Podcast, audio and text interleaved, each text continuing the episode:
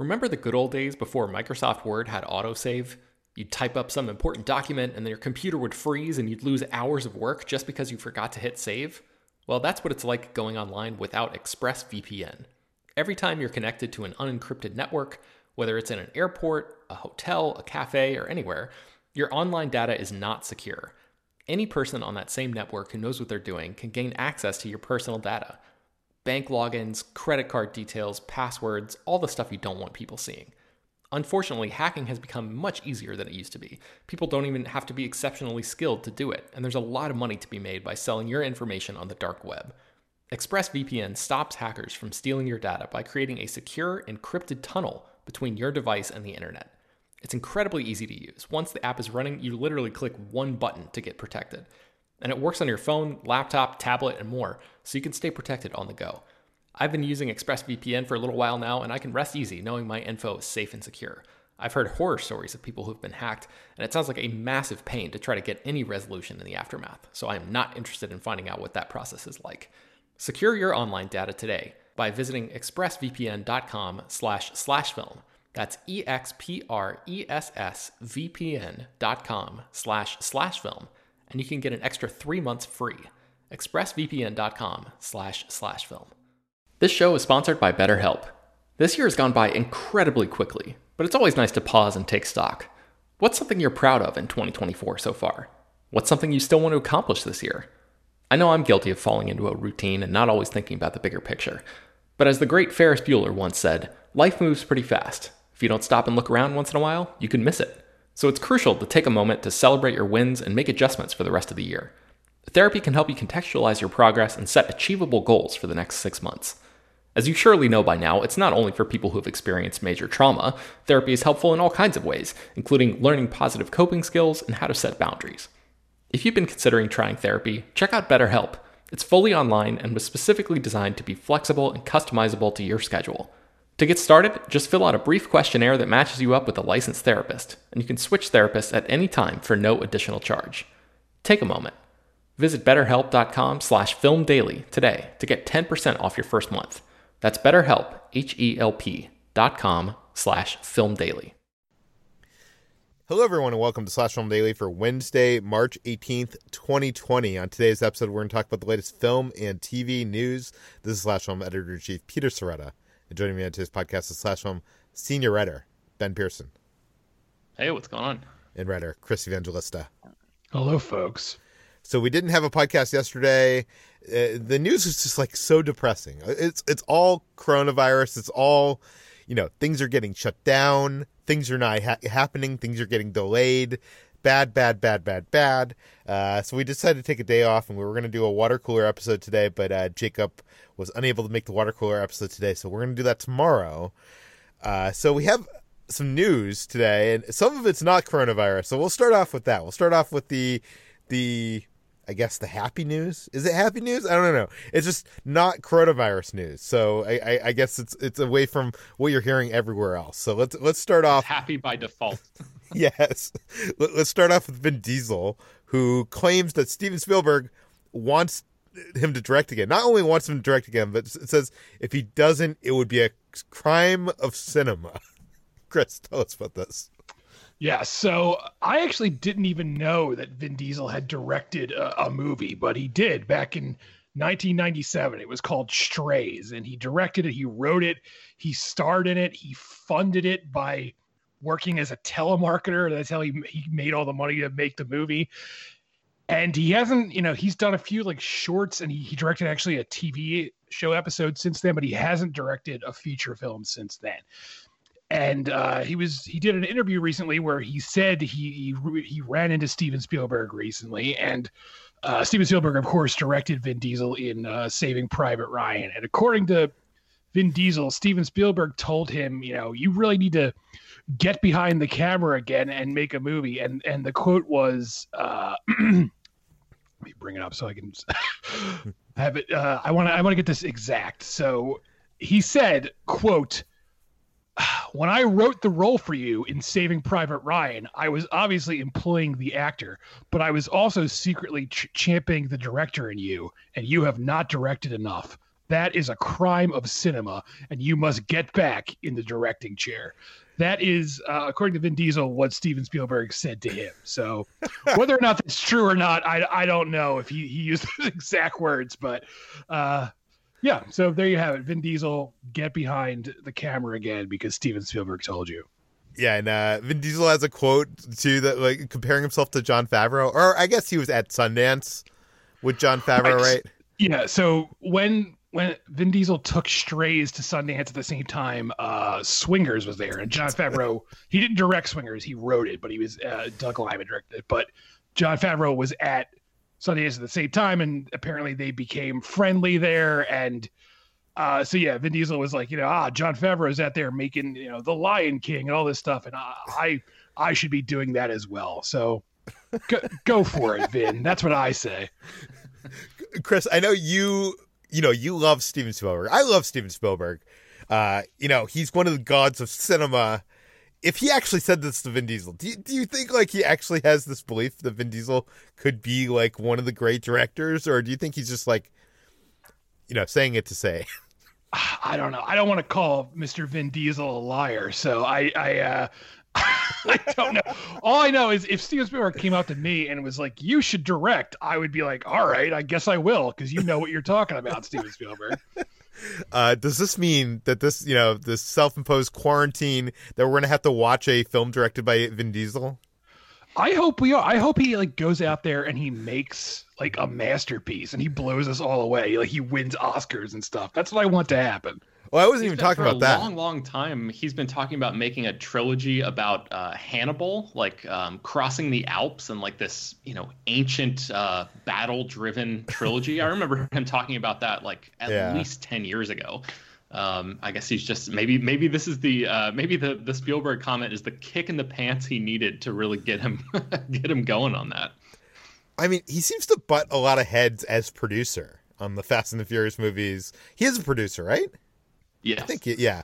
Uh, so I'm wondering, like, director, you have to be kind of a people person. Like, you kind of have to like get the team all rallied together in one vision, and I just don't feel like Vin Diesel is that person. But I don't know. Uh, maybe we'll have to go explore Strays, which I've never seen. So uh, maybe we'll talk about that in a future water cooler episode. Uh, another thing happened this week is they announced the Razzie Awards 2020 uh, award winners, losers, whatever it is. Uh, I, I, guess they can't even have an award ceremony this year, right? Kind of sad. ben, yes. tell us about it.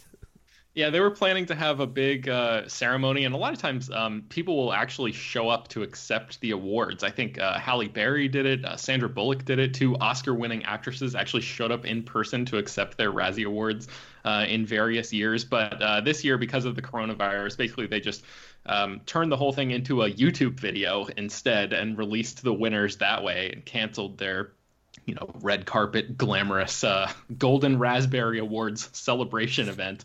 But uh, in any case cats from uh, director tom hooper was the biggest i guess winner loser of the night. I don't know what you want to say but they uh, they took home six razzies including worst picture of the year uh, I think they had worst supporting actor for James Corden, worst supporting actress for Rebel Wilson, uh, worst director for Tom Hooper, uh, worst screenplay by Tom Hooper and Lee Hall for Cats, and then uh, they also had uh, they, they won the award for the worst screen combo, and the winner was any two half feline slash half human hairballs for Cats. So uh, there were, uh, I mean, a decent number of uh, terrible movies that came out last year. I feel like the Razzies, as usual, is just sort of, um, you know, going after the low hanging fruit here. I would be much more interested in the Razzies if their categories were. Um, if the nominees in a lot of their categories were much more varied, because it would show me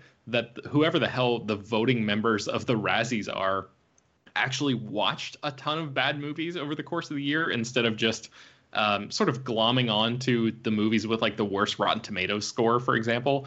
Um, so you know, the Raz- Razzie's gonna Razzie, I guess, is the the motto of this whole thing. There is one thing that I wanted to mention that I- would never heard of, and I don't know if this is a new thing or if I've just never paid much attention to the Razzies before. But they have this thing called the Razzie Redeemer Award that Eddie Murphy won this year, and I think he probably won a Razzie for Norbit or one of those movies during that awful Eddie Murphy stretch. Uh, but he won this Redeemer Award for his performance in Dolomite is My Name. And I thought that was kind of a cool thing that the Razzies do where like it, it's actually like a positive thing instead of, um, you know, trying to dunk on people. Um, it's like, hey, you were a previous uh, Razzie winner, but your your star is on the rise. So congratulations to you. So uh, yeah, congrats to Eddie Murphy on his Razzie Redeemer Award.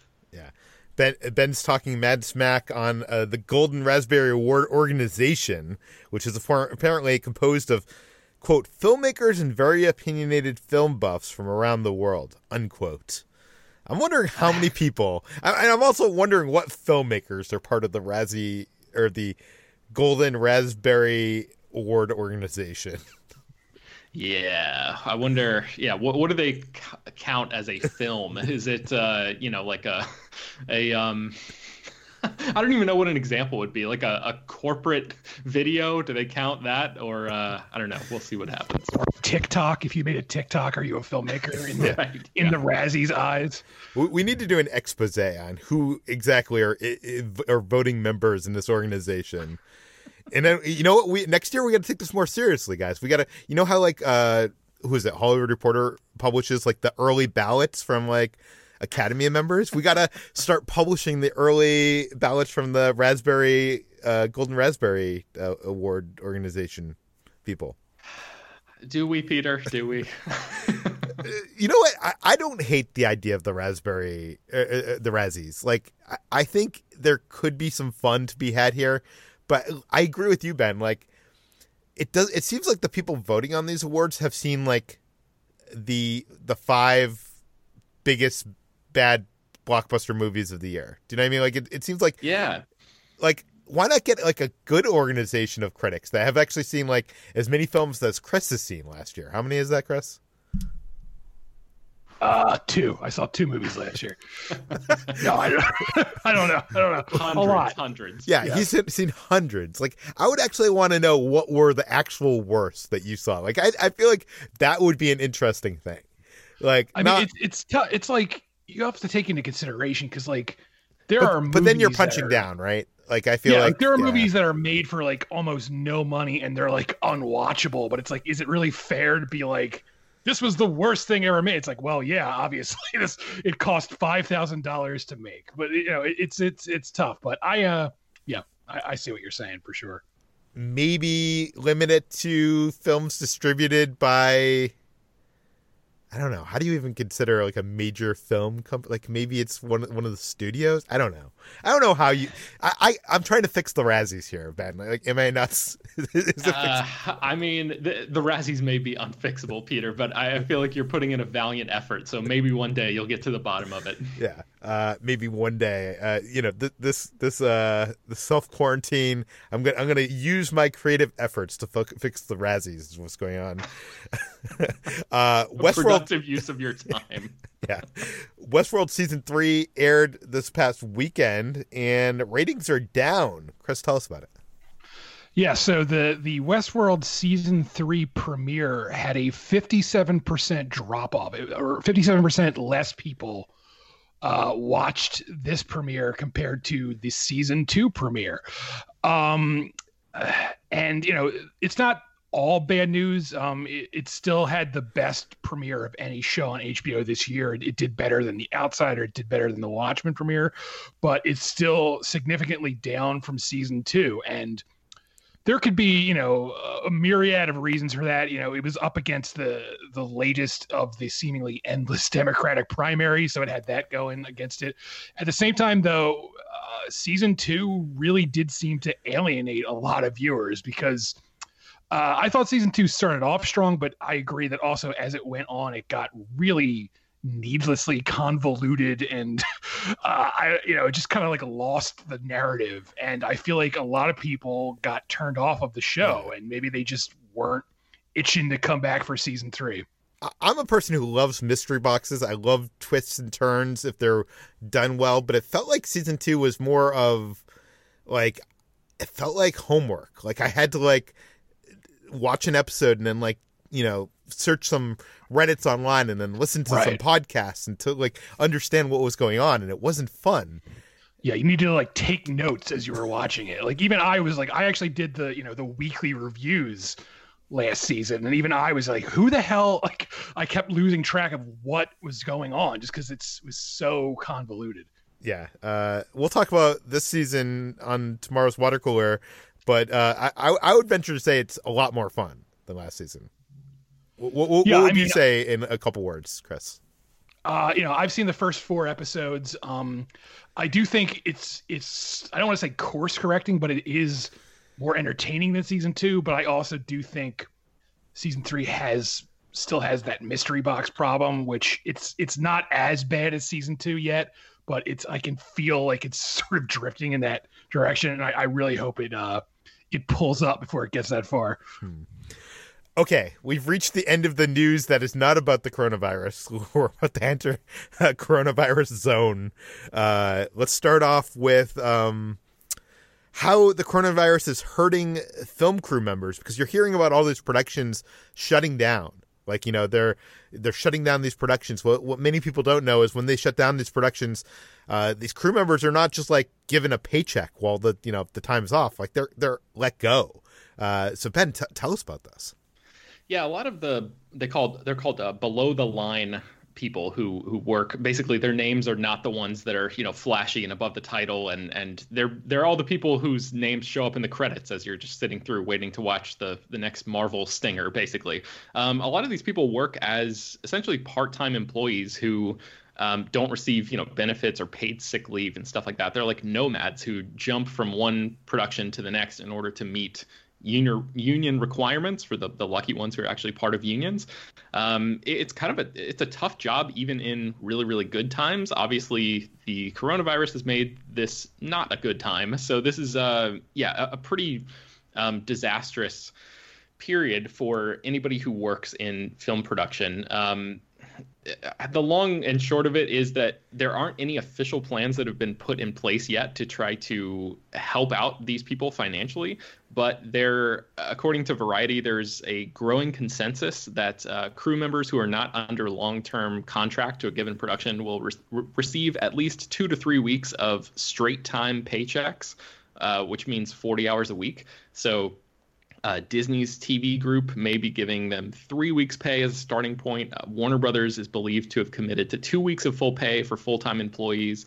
Um, it's unclear if that's going to extend to production crew staffers because Warner Brothers actually has people who, you know, give tours on the lot and work in restaurants on the lot. So those are the kind of people that are being um, eyed for this Warner Brothers sort of relief program.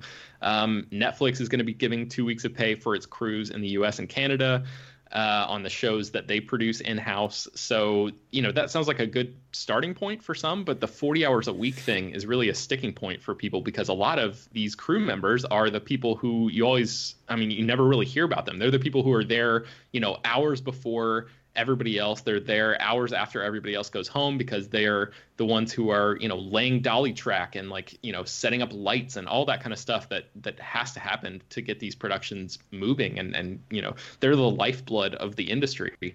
Um, they often work something like you know 60 to 100 hour work weeks. So these checks that they're talking about for 40 hours are you know it's better than nothing certainly but um yeah, this is the part of the show where we just talk about depressing things because there isn't really like a, a good. Nobody knows what's going on. Nobody knows, um, you know, when productions could theoretically get back up and running again. So there's no real easy way to plan for how to help these people, and uh, they don't know whether the federal government's going to step in and help out or um, whether they're not going to be you know classified as the type of workers who could receive aid you know in, in terms of bailouts and stuff like that. So it's just a really uncertain time for a lot of folks out there right now. Yeah it's really tough. Uh you know and it's it's gonna get it's gonna get worse. Like uh yesterday we heard that almost every single movie theater in the united states is gonna be closing. Chris what do we know? Yeah so uh all week we've been getting you know updates on this. Um, at first, uh, AMC theaters announced they were reducing capacity by 50%. Then they dropped it down to 50 people total. Uh, we also heard that Regal theaters were closing, and now um, there's an update on all this where AMC, Alamo Drafthouse, Cinemark, and Landmark theaters are all closing for the foreseeable future. Um, you know, they all have basically the same message that this is supposed to be temporary, and uh, we hope to be back soon, but no one really no one really knows uh, when this is going to end and when these theaters are going to come back and how they're going to come back because a lot of these theaters don't have uh, money to burn and they're definitely yeah. going to be suffering during this time. So it's a very uh, confusing time for for the movies. Like you know it's like I, I don't know. I don't know where this is going basically. Yeah and uh, there's also you know a lot of employees nationwide of these chains that are getting little to no uh, money while these theaters are shut down like suddenly like just you know suddenly like not getting a paycheck. And these are people that are working full time for you know big corporations. So it's a, a pretty crazy time. Uh, we'll talk about uh, the future of exhibition in just a few seconds. But before we get there uh, we have been talking about how some of these movies have been put straight to VOD or straight to rental. They're uh, taking some of these theatrical movies and you know bringing them to the home uh, while everybody is quarantined in their own houses. And uh, Ben, is that going to happen for all movies?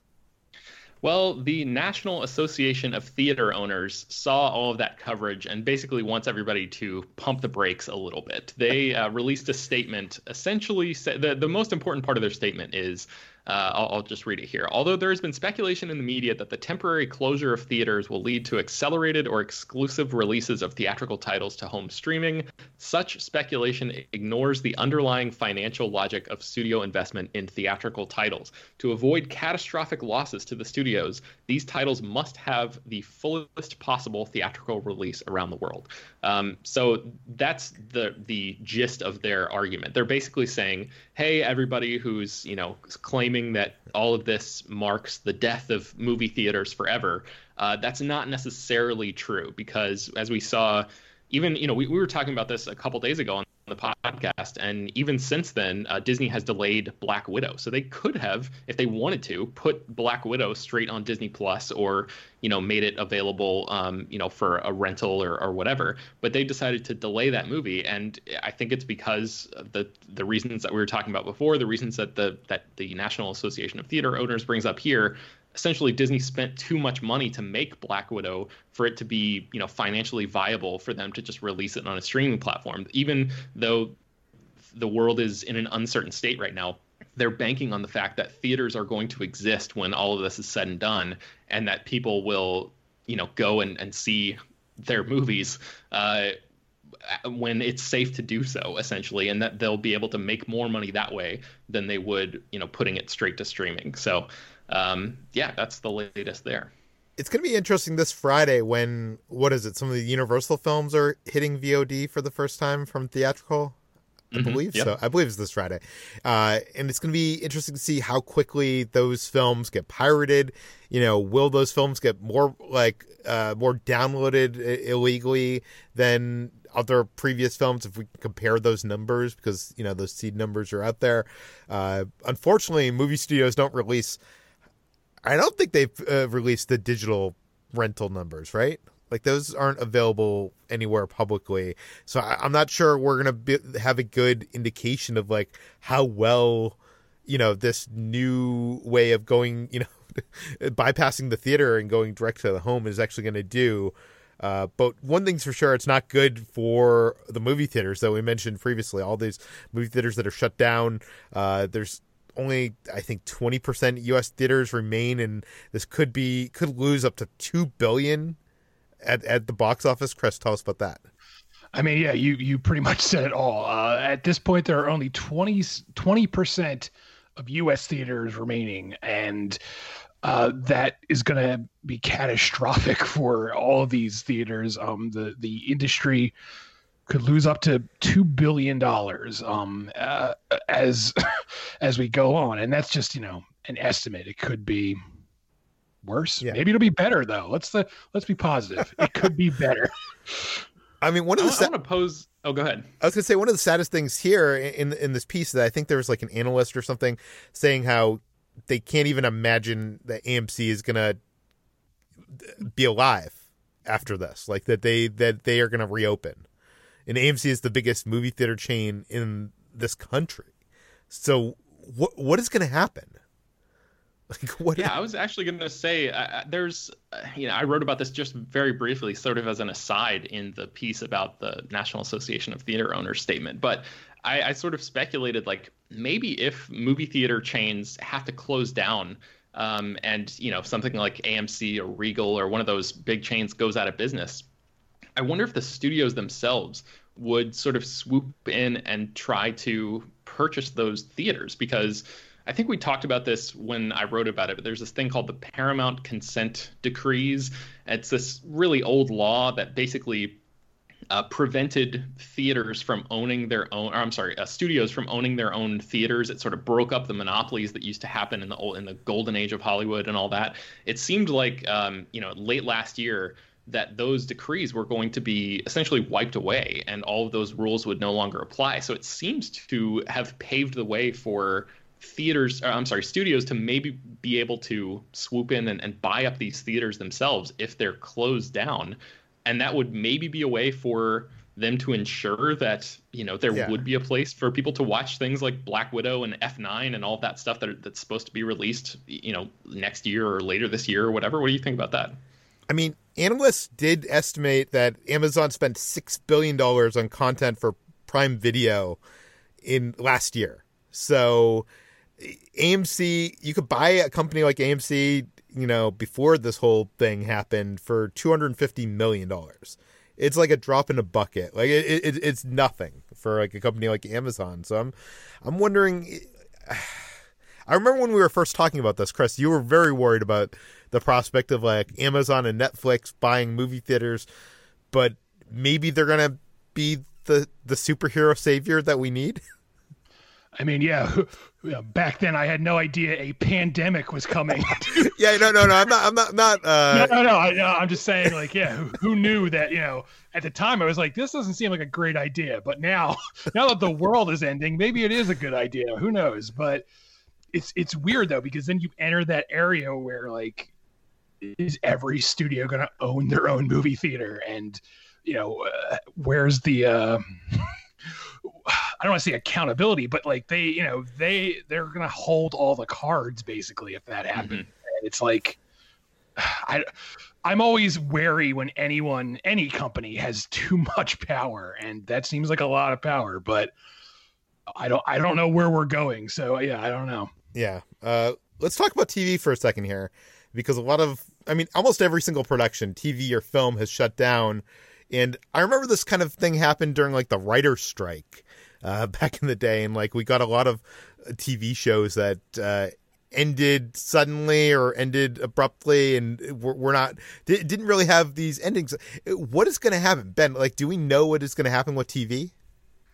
Well, it's unclear still, but a new report at Vulture says that basically all of the major network TV shows are just not going to be able to finish their current seasons. So, um, a lot of the shows that are currently airing right now have already started airing their seasons, still had, you know, uh, anywhere from one to four episodes left to actually, you know, complete production on. And as you mentioned, everything's been shut down because of the coronavirus. So, the the new information is that uh, executives at the major broadcast TV networks are now working under the assumption that few, if any, of the dozens of series that halted production in recent days because of the coronavirus pandemic will be returning anytime soon. It now seems al- seems almost certain that most series already on the air will end their seasons early, anywhere from one to four episodes short of their planned full season orders. So essentially the reason for this is you know they shut down the productions. Let's say that in a best case scenario the cdc lifts the restrictions on social distancing and all that kind of stuff within i don't know the next few weeks. Uh, at, at that point the productions would have to try to ramp back up again. But you know in between now and then actors could have signed new deals you know uh, setting up new projects that start filming later on in the hopes that they would you know be able to jump from one project into into the next right when this thing you know finally lifts uh, you have to get the crews back together and they also are you know theoretically jumping around and, and looking for other gigs and stuff as well you have to you know hire uh, production assistants and, and pay for office space and rentals and, and catering companies and all that stuff. There's like huge costs associated with shutting down a show and then starting it back up again. And it's just so uncertain that it, seems very, very unlikely that a lot of the shows that are airing right now are going to be able to finish out their season. So some shows have already finished uh, production, like Modern Family, I think is one they mentioned, and something called Carol's Second Act. So all the big Carol's Second Act fans out there, uh, you know, they they wrapped production weeks ago, so their their full seasons will air as planned. But um, for a lot of things, uh, you know, it, it's probably just gonna seasons are just gonna end with maybe uh, in in a more cliffhangery fashion than they would have wanted, or just more abruptly than they would have wanted.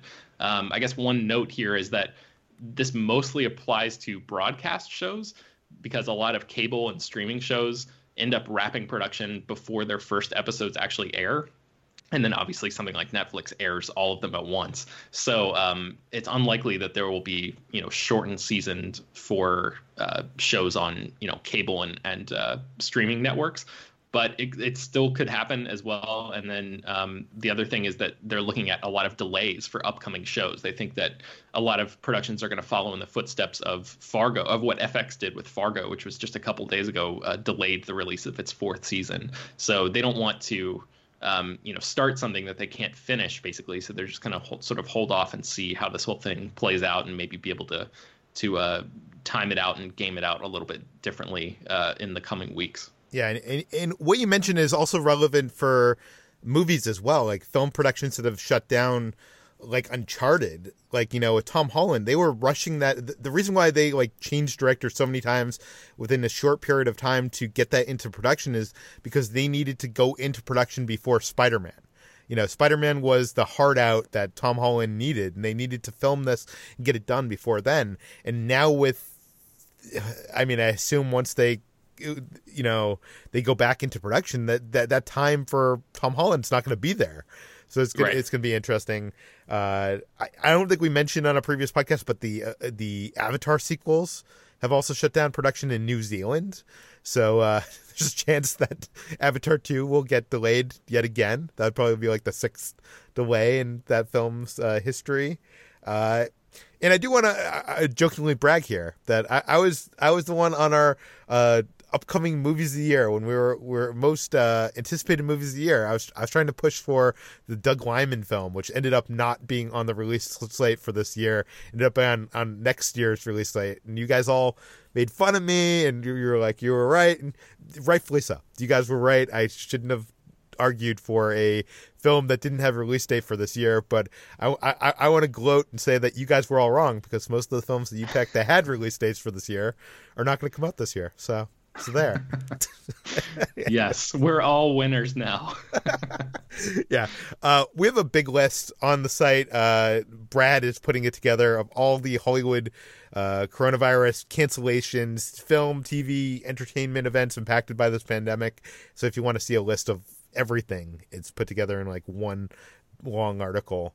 You can see it there. Uh, you can find more of all of our work at slashfilm.com. You can find this podcast, Slash Film Daily, published every weekday on iTunes, Google, Overcast, Spotify, all the popular podcast apps. Please feel free to send your feedback, questions, comments, concerns to us at peter at slashfilm.com and rate and review this podcast on iTunes. Tell your friends, spread the word, and we'll see you tomorrow.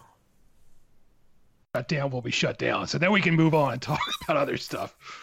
Yeah, but like, what yeah. is it going to be? Like, it's going to be yeah. I mean, there's still, you know, there's still uh well, I guess they're they're still streaming for now until everything that's already been made is is out and then there's nothing. I don't know. I'm already I'm very anxious about all this because I'm worried it's like if there's no entertainment, what are we gonna do? And I don't hopefully it doesn't get yeah. that that point. But of course if it does get to that point, I feel like work is the least part of our problem. Oh, oh yeah, yeah, yeah. We're like sure. fighting on the landscape against Mad Max warriors by then. So, but it's like yeah, I think there's enough stuff banked where hopefully we'll be okay. But I was gonna say, even during the writers' strike, there was like, you know, reality television uh, saw a huge boom during that because of that like you know there, there was no quote unquote writers for that or maybe they weren't writers guild of association mm-hmm. uh, so like i like now we're gonna there's just gonna be this like huge gap in content for us to like not cover. It's gonna be but the thing is like uh, we could basically if we wanted to we could just turn the podcast into like every day as like a mini version of the water cooler because could, this yeah. could be you know we've been talking for years about how there's too much content and there's never been enough time to watch everything. Now is the perfect time for people to just go back and watch stuff that we've you know been wanting to see and just haven't had been able to make time for. So at least we could just talk about content that already exists. Um, you know that that would we're never going to run out of that. So uh, we can always talk about something. Yeah, I've definitely been watching more things while I'm stuck in my house. So maybe maybe that is an option in between our news episodes. We'll have to see. It'll be it'll be interesting for sure.